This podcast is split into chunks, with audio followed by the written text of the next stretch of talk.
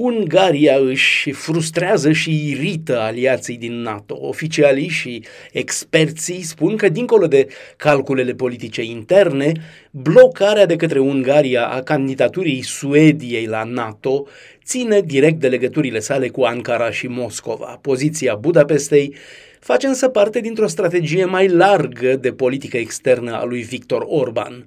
După luni de zile de întârzieri, parlamentarii maghiari au semnat aderarea Finlandei la NATO chiar înainte de Turcia, dar țara continuă să stea alături de Turcia în amânarea unei decizii cu privire la Suedia. Parlamentul maghiar își amână aprobarea pentru candidatura suedeză, se spune, deoarece Stockholm a criticat situația statului de drept în Ungaria. Stockholm s-a cocoțat pe un tron șubred al superiorității morale, a spus recent un purtător de cuvânt al guvernului maghiar. Dar în culise, oficialii și experții spun că, dincolo de calculele politice interne, atitudinea Budapestei ține mai mult de legăturile sale cu Ankara și Moscova. Aliații occidentali îl iau însă pe premierul maghiar Victor Orban mult mai puțin în serios decât îl iau pe președintele turc Recep Tayyip Erdogan. În timp ce mulți membri NATO văd Turcia ca pe un element aberant și disfuncțional în cadrul alianței, Ungaria vede regimul lui Erdogan ca pe un prieten și un model de urmat.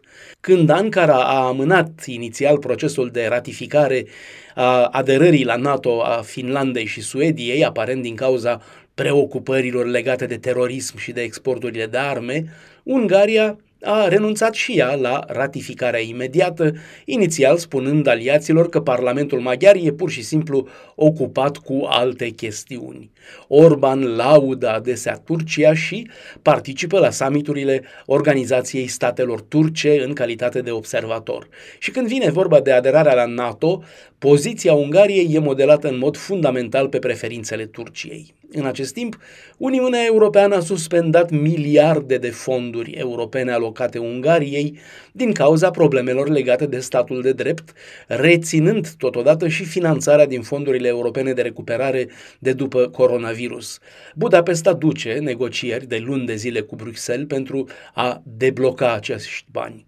În condițiile în care Suedia deține președinția rotativă a Consiliului Uniunii Europene, plutește sentimentul că Ungaria ar putea încerca să exercite presiuni pentru a câștiga astfel puncte în înfruntarea sa cu Uniunea Europeană. Și în timp ce Budapesta încă lucrează pentru a menține o relație cu Kremlinul, pentru guvernul Ungariei, un efect secundar pozitiv e desigur acela că Victor Orban ar fi în continuare binevenit la Moscova dar și politicizarea internă intră în joc, spun mulți experți. Astfel, în ultimele zile, guvernul maghiar a adus un nou reproș Suediei, acela că s-a alăturat împreună cu multe alte capitale europene unei campanii împotriva Ungariei din cauza legislației controversate anti-LGBT introdusă de guvernul lui Victor Orban.